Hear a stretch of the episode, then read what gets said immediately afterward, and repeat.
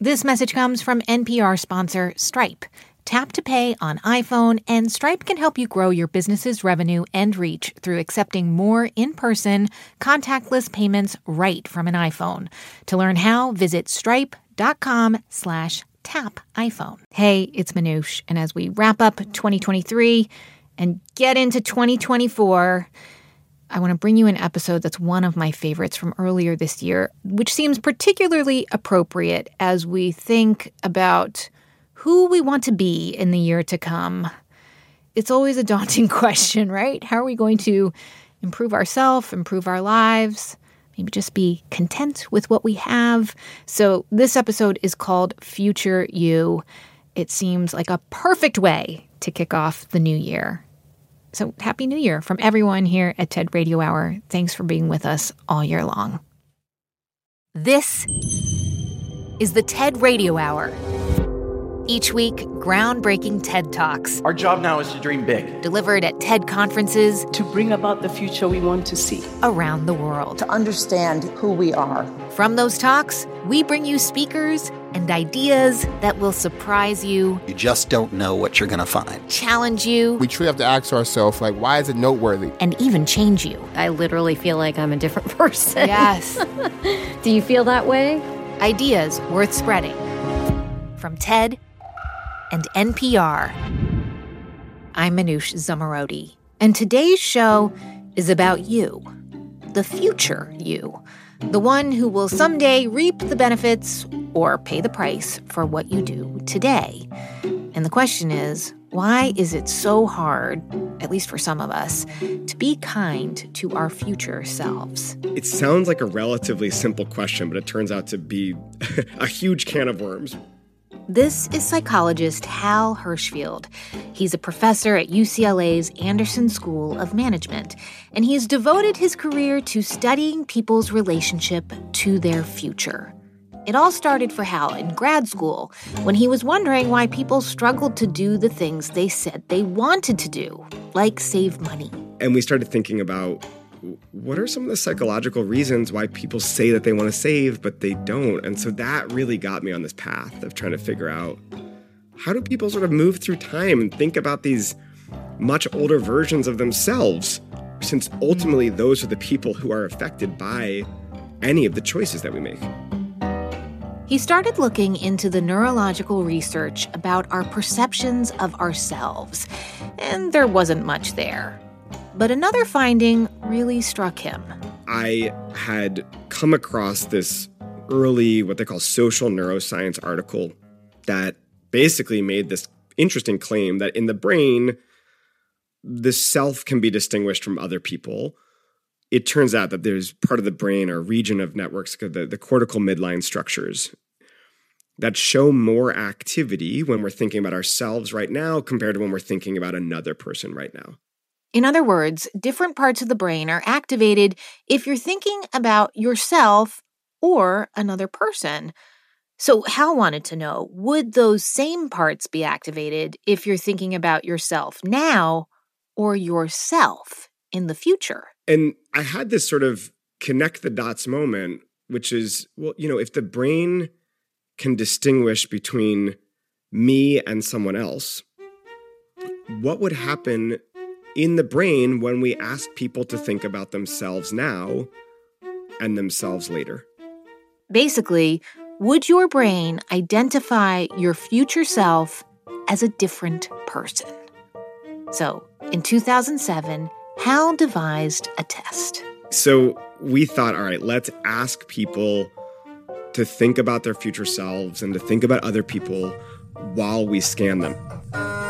As participants lay down in an MRI machine, the researchers would ask them questions about who they are right now. You know, are you funny? Are you smart? Are you sarcastic? Are you quiet? These sorts of like trait questions. Then they'd ask them the same questions about two people they probably didn't know personally, but who they could picture in their minds. Matt Damon and Natalie Portman. so, okay, wait. So you're saying that you would ask them, is Matt Damon funny? Is Natalie Portman funny or smart? Yeah. So you'd be either making a judgment about Matt Damon or or Natalie Portman. So, one section of the brain lit up when people were asked about themselves, and a different part lit up when they were asked about Matt Damon or Natalie Portman, just as previous research had shown. But then things got really interesting because Hal asked the participants to picture themselves in the future and ask the same question Are you funny? Are you smart? Are you sarcastic? Are you quiet? And the same region of the brain lit up as when people were thinking about Matt or Natalie, meaning In the brain, the future self looks like another person. I mean, this was pretty groundbreaking when you figured this out, right? That you scientifically proved that in our brain, we think about our future self as someone separate from who we are right now. That's exactly right. I mean, I have to say, it was a surprising finding to us. In fact, we actually ran the whole thing again to make sure this was right. And again, we found the same results. And so we started thinking in the same way there could be a version of myself in the future who I really don't feel all that emotionally connected to or invested in. And if that's the case, I am probably going to live much more for today than tomorrow. Who will you be this year? In five years? In 25 years? Predict all you like, but envisioning how you'll evolve over time is incredibly hard for many reasons. On this episode, we hear ideas about what we can do to better plan our lives while allowing for the unexpected from a neurological, philosophical, and historic perspective. Psychologist Hal Hershfield says that when you think about future you, you might as well be thinking about a colleague who you kind of see around the office but don't really know that well. You know they exist, but you don't really know much about them. And if they were to shoot you a message and say, hey, I have to move this weekend. Do you mind helping me out? it's not that you're selfish or mean, but you'd probably come up with a million reasons why you don't need to help them out. If our future selves look like that coworker who you you kind of know but not really and you're not particularly connected to, all of a sudden it starts to make sense why it's often really hard for us to do things today that benefit us later. In other words, like if you want to debate between eating a high calorie dinner versus the healthy salad, you know you should probably eat the salad because the steak and chocolate cake and extra glass of wine, that's going to be bad for your future health. But then you stop and say, well, is it my future health or, or just some other person? And when you start to think in those terms, in some ways it's almost rational to live for today because these consequences are going to befall some other person. I mean, there's not every person like that, right? There are some people who are incredibly careful about what they eat and always thinking about their health in the future. What's the range of this sort of generosity or meagerness that we feel towards ourself in the future? The question you're asking is so good because I think what you quickly realize with this analogy of the future self as this coworker you don't know is that there are lots of people in our lives who we are empathetic toward, who we will drop our weekend plans to help move. You know, one of the things that we found is that people do vary in the sense of connection and the sense of similarity that they have to their future selves. But then you start asking, well, what's at the root of that? Now, to some extent, mm. this is a big open question, one that we're trying to figure out. But if I have that sense of closeness, well, then I'm probably going to be more likely to do things that might benefit me later, right?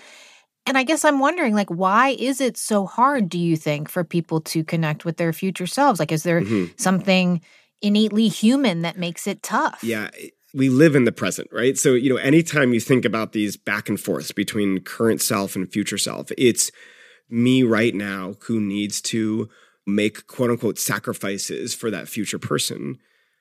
Mm-hmm. And, you know, that future person is abstract, right? There's this great quote from Groucho Marx, which is, you know, what have future generations ever done for us? and Right. you know, you Yeah. you'd be forgiven for not really wanting to make all the sacrifice, to do all the pain right now for this sort of uncertain gain. The other thing is that all of the temptations happen right now. You know, being able to buy things with just like my face ID and like Right. anything that I want, I can get it right now. Even when we say we want to do things for our future selves, it can still be really hard to follow through because I'm pulled by all the temptations that exist right now. Here's Hal Hershfield on the TED stage. We brought people back to the lab two weeks later, and we had them take part in a financial decision making task where they could basically decide between smaller amounts of money right now and larger amounts of money that they would have to wait for. And these were real choices. We actually paid them. And what we found was that the people who had the biggest difference in the brain between thoughts about the current self and thoughts about the future self were the worst at this task. In other words, the more the future self looked like another person on a neural level, the less likely people would be to save for that future self. Now, the question, of course, is how can we get people to feel closer to their future selves and take better care of them? Okay, if we know that this future self is another person and we know that relationships matter, how can we make those relationships stronger? And at some point, I realized, you know, what, this isn't like the first time somebody has asked this sort of question. Charities, they do a really good job at getting you to feel closer to charity recipients so that you'll end up forking some of your hard earned dollars and cents over. Mm. They tell good stories, making the recipients vivid. And that makes them more emotional. And we know that emotions are the types of things that really sort of push the ball down the field in terms of behavior. So, you know, early on, one of the things we decided to do is try to actually use age progression technology to show people what they'd look like in the future. You know, sag the cheeks and add some age spots and There's a filter for this, right? Where you can see what you look like 20 Exactly. years from now. When I do it, it's crazy. I look just like my dad.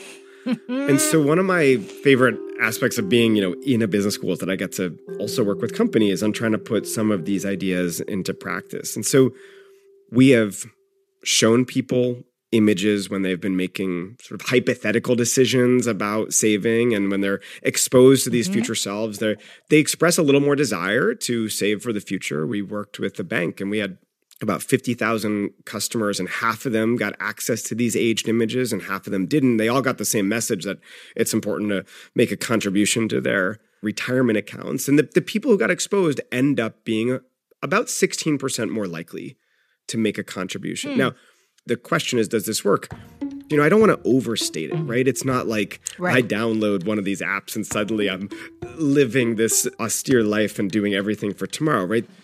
You know, these are relatively small effects, but as a social scientist, that excites me because anything we can do to move the needle that ends up compounding over time is really quite important.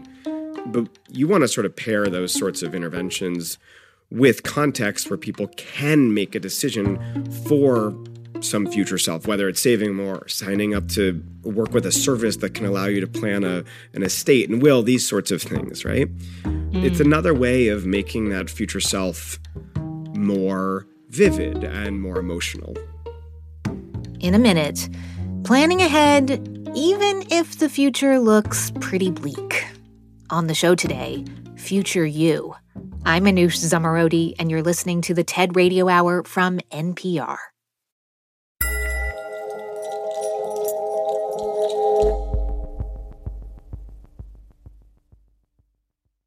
This message comes from NPR sponsor American Express. Take your business further with the smart and flexible American Express Business Gold Card. It offers flexible spending capacity that adapts to your business. You can also earn up to $395 in annual statement credits on eligible purchases at select business merchants. That's the powerful backing of American Express. Terms apply. Learn more at americanexpress.com slash business gold card.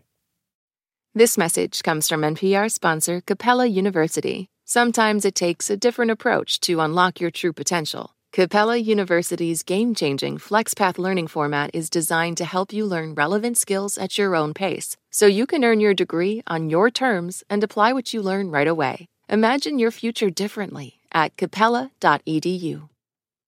This message comes from NPR sponsor Global X ETFs. Looking to invest? Start your journey by exploring exchange traded funds with Global X ETFs. Exchange traded funds, or ETFs for short, create baskets of stocks, bonds, and other assets that you can buy in a single trade. Global X specialize in ETFs that track emerging trends, like the rise of artificial intelligence, as well as strategies aimed to generate income potential. Visit globalxetfs.com to discover how you can get started. This message comes from NPR sponsor Squarespace. Kickstart or update written content on any website, product description, or email with Squarespace AI, generating instant, personalized results that know and show your brand identity. Explain what your site is about, choose your tone, and enter what you need to get short or long form text. No matter the placement, Squarespace AI makes it easier to go live, stand out, and succeed online. Use code Radio Hour to save 10% off your first purchase of a website or domain. Hey, it's Manoush. Before we get back to the show, 2023 is coming to a close, and we've been doing some reflecting a bit here at TED Radio Hour. We have loved bringing you episodes about why wolves are thriving near Chernobyl, about how your brain sees your future self, and what needs to happen to fix the foster care system, among many other topics this year. And this is when we need to say a big thank you to our TED Radio Hour Plus supporters and anyone who already donates to public media. Your support makes independent and accurate journalism possible. We prioritize facts, context, and different perspectives, and we're beholden to no one except you, the public. And if you're not a supporter yet, right now is the time to get behind the NPR network, especially as our journalists gear up for an important election year. Your support ensures that everyone has free access to reliable news and podcasts, including those who can't afford to give this season. So join NPR Plus at plus.npr.org or make a tax-deductible donation now at donate.npr.org slash TED Radio Hour. And thank you. It's the TED Radio Hour from NPR. I'm Manoush Zomorodi.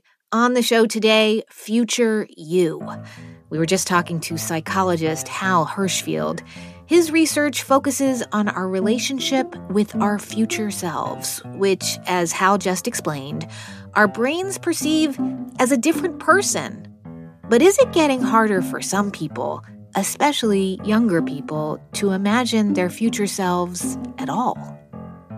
I'm thinking of this 2022 study that found that young adults feel really pessimistic about what's going on in the world, whether it's, you know, coming out of a pandemic, the economy, climate change, and that 45% of people between the ages of 18 and 35 don't see a point in saving money as a result. They want to live in the now. And part of me says, well, how can you blame them? So, how do you tell people who feel pretty hopeless about the future that they need to plan for it anyway? I don't blame them. This to me is one of the great sort of negative fallouts of all of the you know world changing events that have happened over the last several years you know especially since i started doing this research originally. But this isn't the first moment in history where people are experiencing this high degree of existential terror and angst right? So during the cuban missile crisis there was quite a bit of existential angst and terror. Mm. now one could say these are unprecedented events and the confluence of them is particularly unprecedented.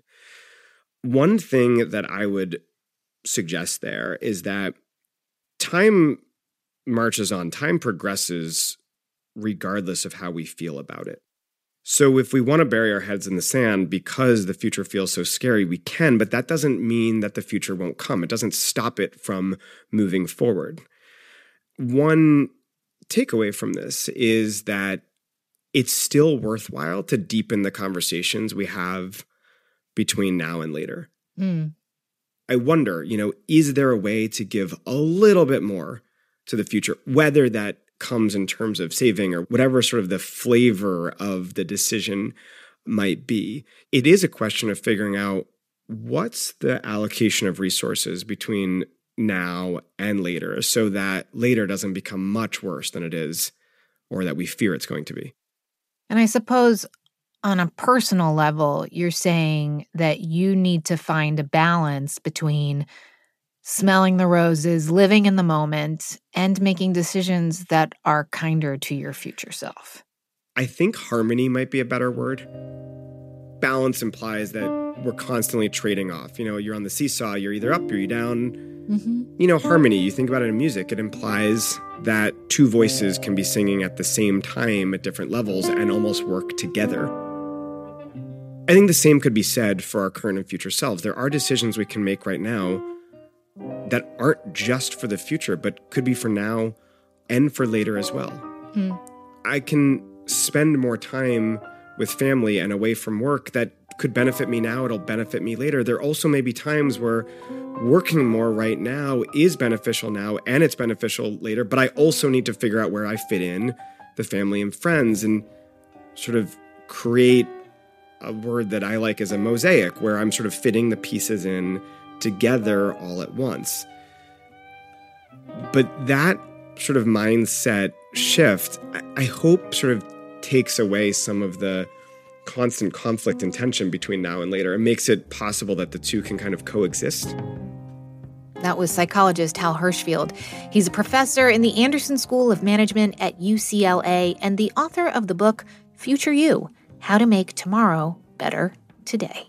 You can see his full talk at TED.com. So that's the neurological perspective. And now for something a bit more philosophical about who will grow up to be in the future. Because ask most kids about their plans for their future, and they'll be pretty certain about everything they will accomplish. What do you want to be in the future? A doctor. Make all the sick people better using my telescope. Don't you mean stethoscope? Yeah, stethoscope. I just want to be a queen. I want to wear a dress made of diamonds, and I'm serious. You're serious? Yes. These are voices from a popular web series called Recess Therapy where they talk to kids about their lives, their advice for grown-ups, and the future. I think the future is going to be like my dream. What's your dream? It's to be a parent. I'm going to take care of my children and make sure they don't get lost in big spaces. I think it's going to feel good. Start to vote. Do you think you would make a good president? I don't think right now, but probably in the future. I mean, doesn't that sound familiar? In the fourth grade, I said that I wanted to grow up to be an actress and that I was going to change my name to Hillary or Christina. At one point, my daughter told me she was going to be a neurologist and a baker at the same time. And if you asked journalist Shankar Vedantam when he was a child what the future held for him, he would have been just as sure of himself. When I was uh, a small kid, I thought I was going to be a soccer star, and uh, I put all my hopes and energies into being a professional soccer player. But as is the case for most of us, that sadly did not come to pass because my talents did not match my enthusiasm when it came to soccer. So, in his 20s, Shankar thought he'd picked a more realistic path. I studied uh, engineering in southern India, and after I finished my engineering uh, college, or as I was nearing the end of it, I thought I was going to get uh, an MBA and follow a corporate track, which is very different from the world that I'm in today. Shankar says that most people don't think their hopes and dreams will change much over the years. But actually, we grow to be fundamentally different people who want different things. Here he is on the TED stage. When I was 22, I was a freshly minted electronics engineer in southern India. I had no idea that three decades later I would be living in the United States, that I would be a journalist, and that I would be the host of a podcast called Hidden Brain. It's a show about human behavior and how to apply psychological science to our lives. Now, we didn't have podcasts when I graduated from college. We didn't walk around with smartphones in our pockets. So my future was not just unknown, it was unknowable. All of us have seen what this is like in the last three years as we slowly try and emerge from the COVID pandemic. If we think about the people we used to be, we can see how anxiety and isolation and upheavals in our lives and livelihoods, how this has changed us, changed our outlook, changed our perspective. But there is a paradox here. And the paradox is when we look backwards, we can see enormous changes in who we have become. But when we look forwards, we tend to imagine that we're going to be the same people in the future. Now, sure, we imagine the world is going to be different. We know that AI and climate change is going to mean for a very different world. But we don't imagine that we ourselves will have different perspectives, different views, different preferences. I call this the illusion of continuity. And I think one reason this happens is that when we look backwards, the contrast with our prior selves to who we are today is so clear. When we look forward, we can imagine ourselves being a little older, a little grayer, but we don't imagine fundamentally that we're going to be different people. And so those changes seem more amorphous. The illusion of continuity. I mean, I can think of very sort of um, mundane ways that's happened to me. I never really liked spicy food. And if you had told me, oh no, you're going to end up being a person who loves spicy food, I would not have believed yeah. you. Uh, little did I know pregnancy would change my taste buds. Mm-hmm. But you have demonstrated on your show that it's not just the little things, this inability or this. I guess it's a lack of imagination in some ways that you will change. You will change who you fundamentally are and what you believe in. It can have huge ramifications. Uh, one of the stories that you tell is about a mm-hmm. couple. I wonder if you could share that story. Yeah, we featured the story of John and Stephanie Rinka, a wonderful story. They married uh, when they were quite young, and then they traveled around the country. John became a basketball coach and Stephanie became a nurse. And they were eventually living in a rural area. And Stephanie would pay house calls to, to people who were very sick, sometimes people who had terminal illnesses. And she would come back from these visits uh, really shaken. And she would tell John that if she ever was struck by a terminal illness, she didn't want him to do anything that would prolong her suffering unnecessarily. She would say, John, just shoot me. Don't ever let me get to that point. Just shoot me. I heard that I don't know how many times. As fate would have it, Stephanie, in fact, uh, did fall sick with Lou Gehrig's disease, or ALS, when she was in her 50s. And uh, she went downhill relatively quickly. I was hanging my hat on. She knows what she's going to do. The most comfortable life until it's time to die, and then making sure she died with dignity. Dignity peace, calm, they were all what I was working towards. And uh, the day came when she was no longer able to breathe on her own, and, and John rushed her to the hospital, where a nurse asked her, uh, Mrs. Rinka, would you like us to put you on a ventilator? And she nodded yes. And that's when my jaw dropped. Stephanie wanted to be put on life support. What? No. I just want to say, no, she doesn't. no, she doesn't want that. She said, yes. John was so surprised by this that he asked her the next day, he said, You know, Steph, is that really what you want? And Stephanie said, Yes. And the challenge here is that it's not that Stephanie was being inconsistent. I think it's it's really that Stephanie at age 35, you know, imagining what her future self would be like, imagining what it would be like to have a terminal illness, was not really able to put herself in mm. the shoes of Stephanie at age 59, you know, suffering from a terminal illness and gasping for air. I mean, what if Stephanie had been unconscious when her husband brought her to the hospital? What if she hadn't been able to advocate for her new thinking? I mean, the decision would have been made. Yes, the decision would have been made. And if Stephanie had written out an advance directive, the advance directive would have said, you know, please do not put me on a ventilator, you know, do not prolong my suffering. But of course, the, the advance directive is Stephanie at age 35 or age 40 making plans for her future self. But what if we don't actually know who our future selves are going to be? That's actually kind of a both an interesting thought but also a terrifying thought because yeah. throughout our lives, Manoush, we are, we're constantly making plans for our future selves. We invest money and save for retirement because we have an image of the kind of people we're going to be in retirement. We propose marriage and get married to people because we imagine that we know what we will want 25 years in the future when we are married to this person. Mm. But if in fact we are different people in the future than we are today, we are making plans for a stranger, a stranger who might look back at us with, you know, bewilderment or even resentment and ask us, what made you think that that is what I would want? So I think there's a temptation here to uh, quote the old bumper sticker uh, stuff happens, right? And shrug and be like, well, I don't know. What are you going to do? This is life.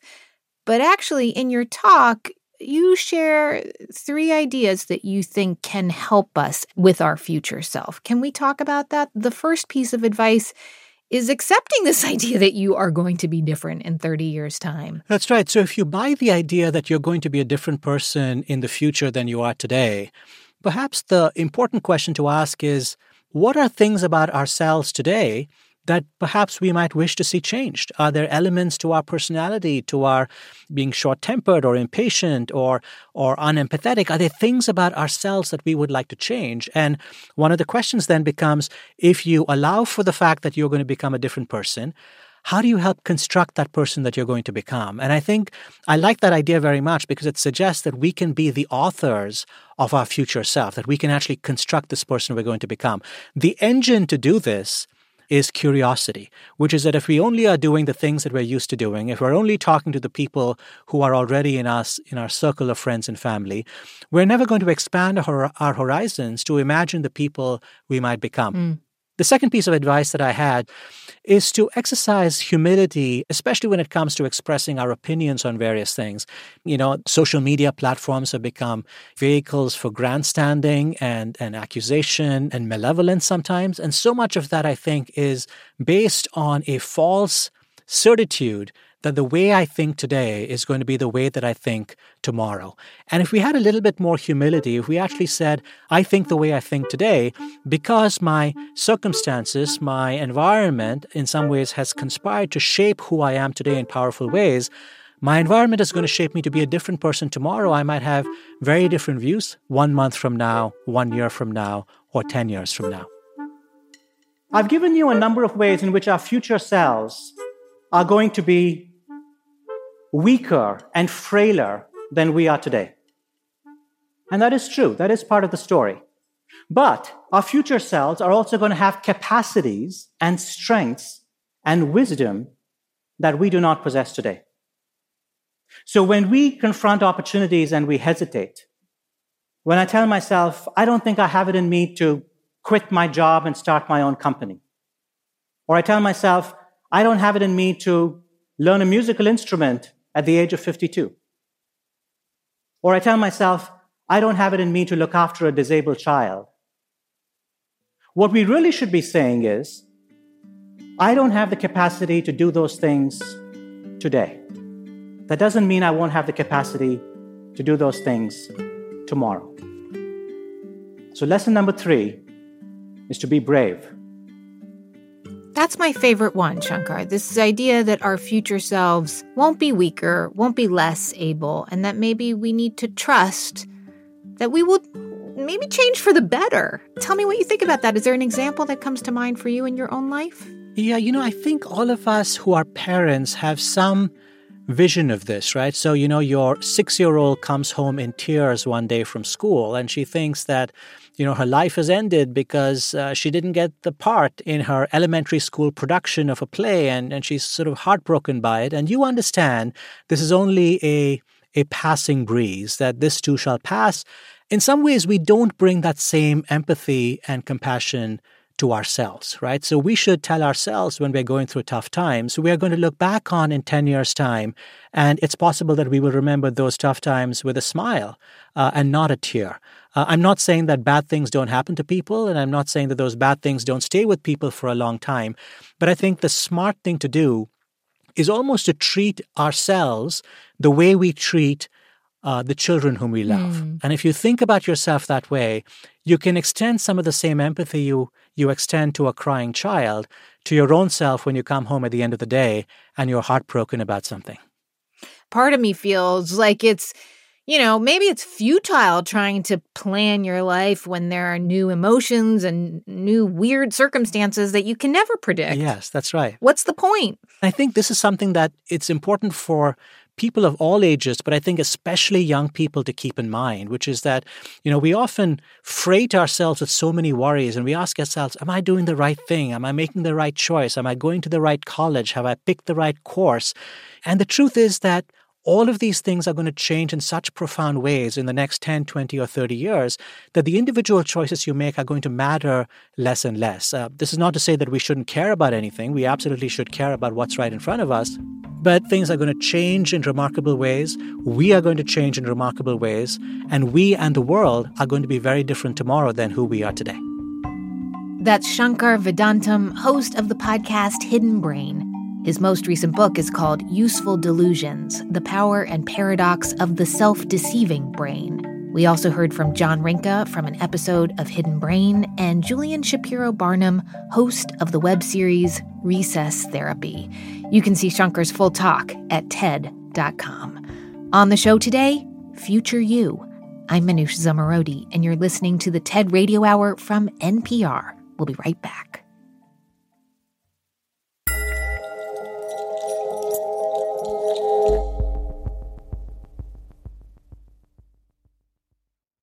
This message comes from NPR sponsor AT&T Business. With a voice as calm and soothing as Rainn Wilson's, it was inevitable he either worked for NPR or invented a talking pillow. He went with the pillow. Sleep with Rainn, powered by AT&T Business, featuring his voice, designed to help people sleep. Kinda brilliant. Even smarter, launching a new business with AT&T Business's security, reliability, and expertise. Make your next level ideas a reality with the only Next Level network. Take your business to the next level at business.att.com. This message comes from NPR sponsor Homes.com. When you're home shopping as a parent, you have lots of questions about local schools. That's why each listing on Homes.com includes extensive reports on local schools, including photos, parent reviews, student teacher ratio, school rankings, and more. The information is from multiple trusted sources and curated by a dedicated in house research team. It's also you can make the right decision for your family. Homes.com, we've done your homework. Hey, I hear you have a birthday coming up. Yeah, you. If you're listening to this, that means you have a birthday coming up eventually. And here at Life Kit, we want it to be a special one. Magic can happen, and good luck can happen, and serendipity can happen if we're open to it. How to have a good birthday, even if you're not a birthday person. That's on the Life Kit podcast from NPR. These days, news comes at you fast. But the truth?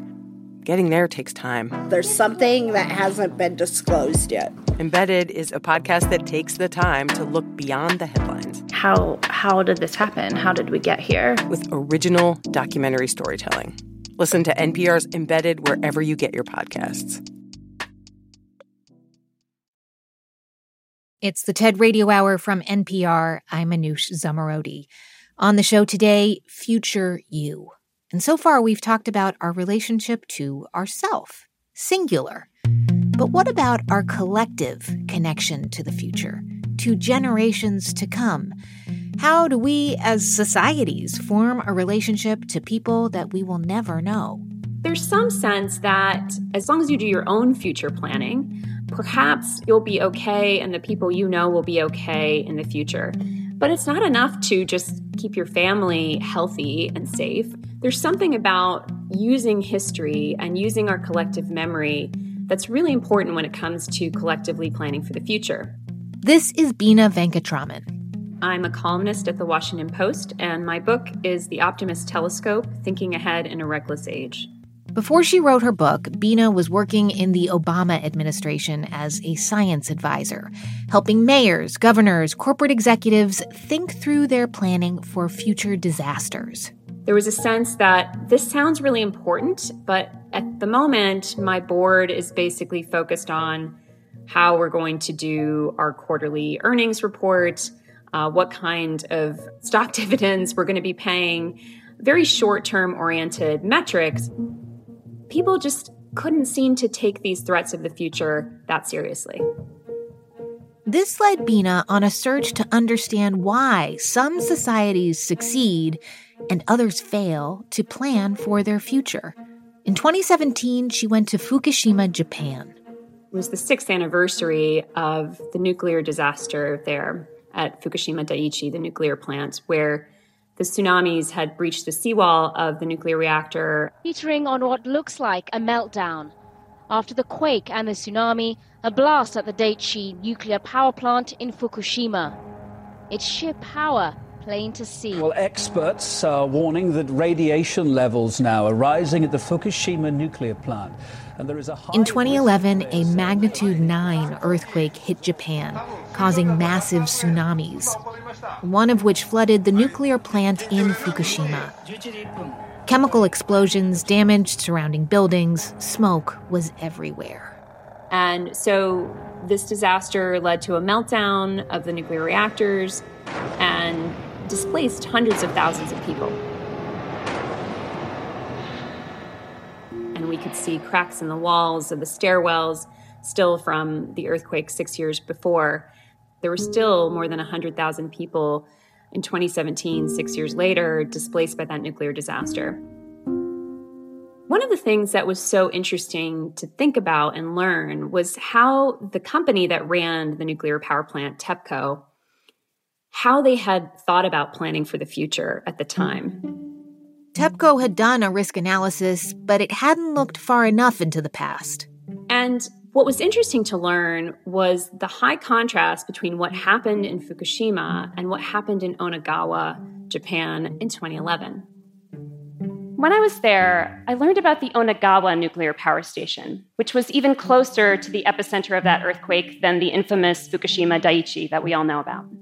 Here's Bina Venkataraman on the TED stage. In Onagawa, people in the city actually fled to the nuclear power plant as a place of refuge. It was that safe. It was spared by the tsunamis. It was the foresight of just one engineer, Yanosuke Hirai, that made that happen. In the 1960s, he fought to build that power plant farther back from the coast, at higher elevation, and with a higher seawall. He knew the story of his hometown shrine, which had flooded in the year 869 after a tsunami. It was his knowledge of history that allowed him to imagine what others could not. 869. Yes, yeah. The, a thousand years, more than a thousand years before, you have a tsunami that floods a shrine, and the story gets carried forward the Jogan earthquake of 869.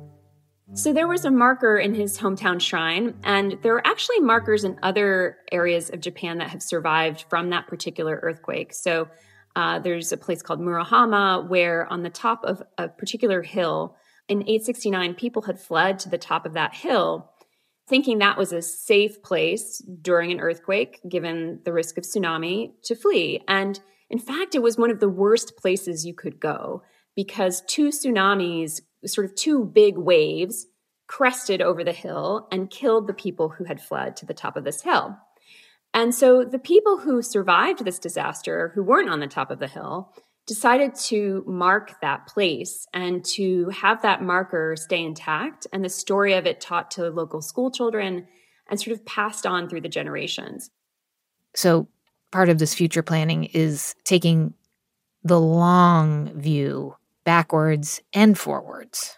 Yeah. So, one of the principles here is that when we're planning for the future, it's not helpful to only look at what's just happened. And it's very much in human psychology to respond to whatever risk or disaster has just befallen us. So, for example, right after Fukushima, Japan actually cut a lot of its nuclear capacity in part over safety concerns.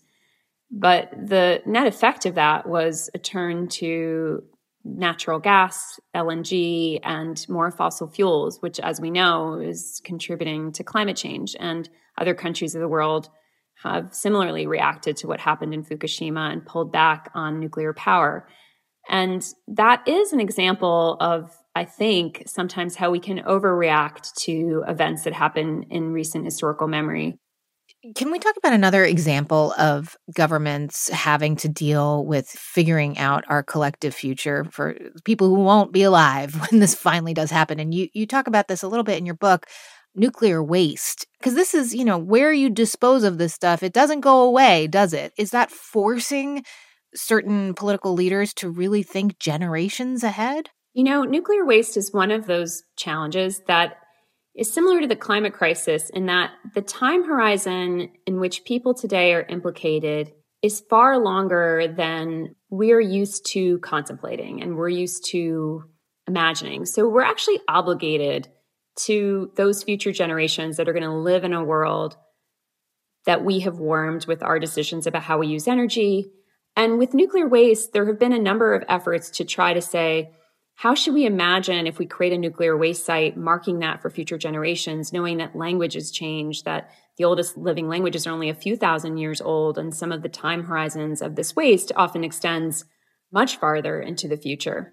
Can you share some of the ideas that came up? Some of them are really funny in your book. There have been really interesting cabals that have been brought together to think about the nuclear waste question. An example that I love to talk about in this realm is genetically engineering cats whose fur will turn green around nuclear waste sites. and um, the idea being that since cats were loved in ancient Egypt and are loved today, they'll probably be loved by future humans. And some of these ideas just really expose the futility of trying to really intimately know future generations. So even things like trying to make a signal. You would think, okay, we can mark this as a hazardous waste site and put a skull and crossbones there. Well, that could also mark like a pirate theme park. It doesn't have to be something that's hazardous, right? So mm. we don't know what people 10,000 years from now are going to want or like or do. But what we can do is we can pass things on that are carried on by each generation to come and explain their importance, explain their value to that next generation, and hope that that next generation then adapts and brings that message forth, carrying the torch to the next one. It sounds like what you're saying is to connect to our future collective selves we have to see these new generations as real people, and we need to see ourselves as future generations for previous generations in some way. We have to see ourselves as part of a continuum. Absolutely. I really believe in this way of thinking about ourselves. We all want to feel like we belong to something greater, and what greater thing to belong to than the fabric of time? In the winter of 2012, I went to visit my grandmother's house in South India, a place, by the way, where the mosquitoes have a special taste for the blood of the American born. No joke. When I was there, I got an unexpected gift. It was this antique instrument, made more than a century ago, hand carved from a rare wood, inlaid with pearls and with dozens of metal strings. It's a family heirloom a link between my past, the country where my parents were born, and the future, the unknown places I'll take it. I didn't actually realize it at the time I got it, but it would later become a powerful metaphor for my work. It was custom made for my great grandfather. He was a well known music and art critic in India in the early 20th century. My great grandfather had the foresight to protect this instrument at a time when my great grandmother was pawning off all their belongings. But that's another story. He protected it by giving it to the next generation, by giving it to my grandmother, and she gave it to me. When I first heard the sound of this instrument, it haunted me. It felt like hearing a wanderer in the Himalayan fog. It felt like hearing a voice from the past.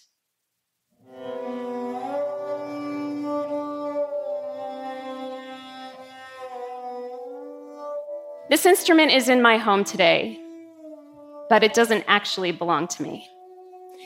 It's my role to shepherd it in time. And that feels more meaningful to me than just owning it for today. This instrument positions me as both a descendant and an ancestor. It makes me feel part of a story bigger than my own. And this, I believe, is the single most powerful way we can reclaim foresight. By seeing ourselves as the good ancestors we long to be. Ancestors not just to our own children, but to all humanity. Whatever your heirloom is, however big or small, protect it. And know that its music can resonate for generations. That was Bina Venkataraman. Her book is called The Optimist's Telescope Thinking Ahead in a Reckless Age. You can see her talk at TED.com.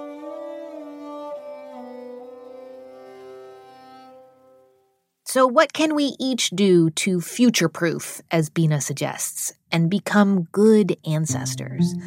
Author and philosopher Roman Krznaric is leading what he says is a movement, a grand mind shift in how to think about a future that we will never experience ourselves. Here's Roman's 2020 TED Talk. It's time for humankind to recognize a disturbing truth. We have colonized the future. In wealthy countries, especially, we treat it like a distant colonial outpost where we can freely dump ecological damage and technological risk as if there was nobody there. The tragedy is that tomorrow's generations aren't here to challenge this pillaging of their inheritance. They can't leap in front of the king's horse like a suffragette, or stage a sit in like a civil rights activist, or go on a salt march to defy their colonial oppressors like Mahatma Gandhi. They're granted no political rights or representation, they have no influence in the marketplace. The great silent majority of future generations is rendered powerless. In the next two centuries alone, tens of billions of people will be born. Amongst them, all your grandchildren, and their grandchildren, and the friends and communities on whom they'll depend. How will all these future generations look back on us and the legacy we're leaving for them? How can we become the good ancestors that future generations deserve? Well, over the past decade, a global movement has started to emerge of people committed to extending our time horizons towards a longer now. I think of its pioneers as time rebels. They can be found at work in Japan's visionary future design movement, which aims to overcome the short term cycles that dominate politics by drawing on the principle of seventh generation decision making practiced by many Native American communities. Future Design gathers together residents to draw up and discuss plans for the towns and cities where they live.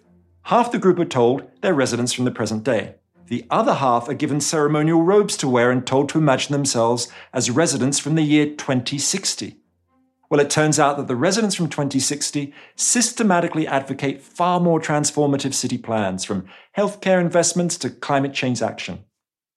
And this innovative form of future citizens' assembly is now spreading throughout Japan, from small towns like Yahaba to major cities like Kyoto. What if future design was adopted by towns and cities worldwide to revitalize democratic decision making and extend their vision far beyond the now? Now, Time Rebels have also taken to courts of law to secure the rights of future people. The organization Our Children's Trust has filed a landmark case against the US government on behalf of 21 young people campaigning for the legal right to a safe climate and healthy atmosphere for both current and future generations. Their David versus Goliath struggle has already inspired groundbreaking lawsuits worldwide, from Colombia and Pakistan to Uganda and the Netherlands. So the time rebellion has begun. The rebels are rising to extend our time horizons from seconds and minutes to decades and far beyond. But how can we really think and plan on the scale of millennia? Well, the answer is perhaps the ultimate secret to being a time rebel, and it comes from the biomimicry designer Janine Benyus, who suggests we learn from nature's 3.8 billion years of evolution. How is it that other species have learned to survive and thrive for 10,000 generations or more? Well, it's by taking care of the place that will take care of their offspring, by living within the ecosystem in which they're embedded, by knowing not to foul the nest, which is what humans have been doing with devastating effects at an ever increasing pace and scale over the past century. So, a profound starting point for time rebels everywhere is to focus not simply on lengthening time, but on regenerating place. We must restore and repair and care for the planetary home that will take care of our offspring. For our children and our children's children. Let us all become time rebels and be inspired by the beautiful Mohawk blessing spoken when a child is born. Thank you, Earth. You know the way. That was philosopher Roman Krznaric. His book is called The Good Ancestor A Radical Prescription for Long Term Thinking. You can see his full talk at TED.com. Thank you so much for listening to our show this week about future you. This episode was produced by Andrea Gutierrez, Rachel Faulkner White, Lane Kaplan Levenson, and Fiona Geiran. It was edited by Sanaz Meshkinpour and me. Our production staff at NPR also includes Matthew Cloutier, James Delahoussaye, Harsha Nahata, and Katie Monteleone. Beth Donovan is our executive producer. Our audio engineer was Ted Mebane. Our theme music was written by Ramteen Arablouei. Our partners at TED are Chris Anderson, Colin Helms, Michelle Quint, Alejandra Salazar, and Daniela Ballarezo. I'm Manoush Zomorodi, and you've been listening to the TED Radio Hour from NPR. On NPR's Throughline, we cannot function for 24 hours without cobalt because it's in our smartphone, our tablet, our laptop. And as a consequence, the lives of the people living in that part of the Congo descended into just a catastrophe. Find NPR's Throughline wherever you get your podcasts.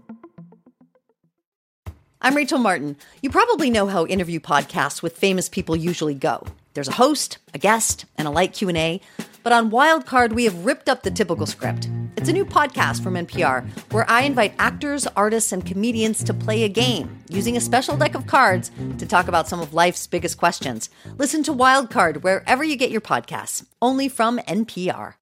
With NPR Plus, there's more to hear, like extended interviews with some of the experts we talk to at Planet Money and The Indicator. It's a mistake for economists to only think about economic efficiency when considering policies because you'll actually wind up with a worse outcome. And with NPR Plus, you help keep NPR going. Learn more at plus.npr.org.